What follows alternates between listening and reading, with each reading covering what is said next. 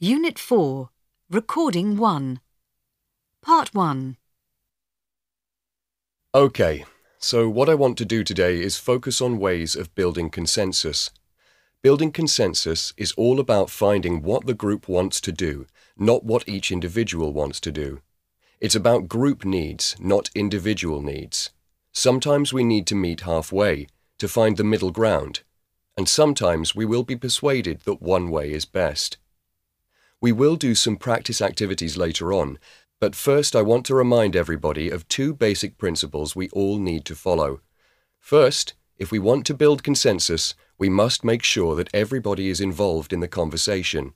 Everybody must have the chance to speak. And second, everybody's opinion is of equal weight and is to be respected. No one in the group is more important than anyone else. Okay? Got it? Good. So now here's what we're going to do.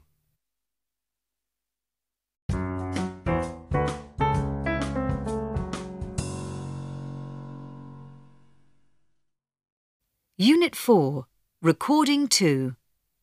Part 2. So the first thing we're going to do is decide as a group how we want to proceed. We have three options. We can stay as one large group, we can break into smaller groups, or we can work in pairs. Any thoughts? Remember, everybody must be involved in the discussion, and everybody's opinion is to be respected. Yes, Jose, what do you think? So I think we should stay as one big group. There are not so many of us, and it will be easy for everyone to be heard. I'm afraid I disagree. It will be much better in smaller groups. That way, everyone gets much more talking time. I agree with Tanya. Much better. With a big group, one or two people always dominate. Yes, I agree too. We can be much more efficient if we work in small groups. Well, I don't think my idea is that bad.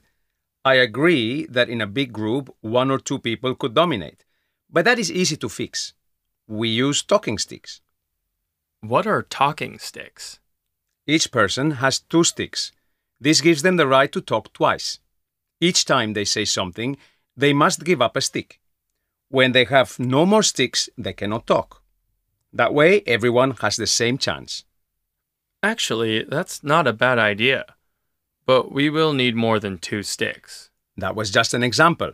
Of course, we need to decide how many sticks to use.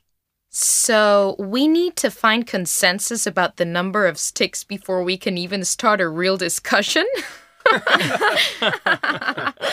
That's a good point. Yes, we need to decide on the process before we can move to a discussion. So nobody is interested in working in pairs? Good. Okay. So we're already narrowing down the options and moving towards consensus.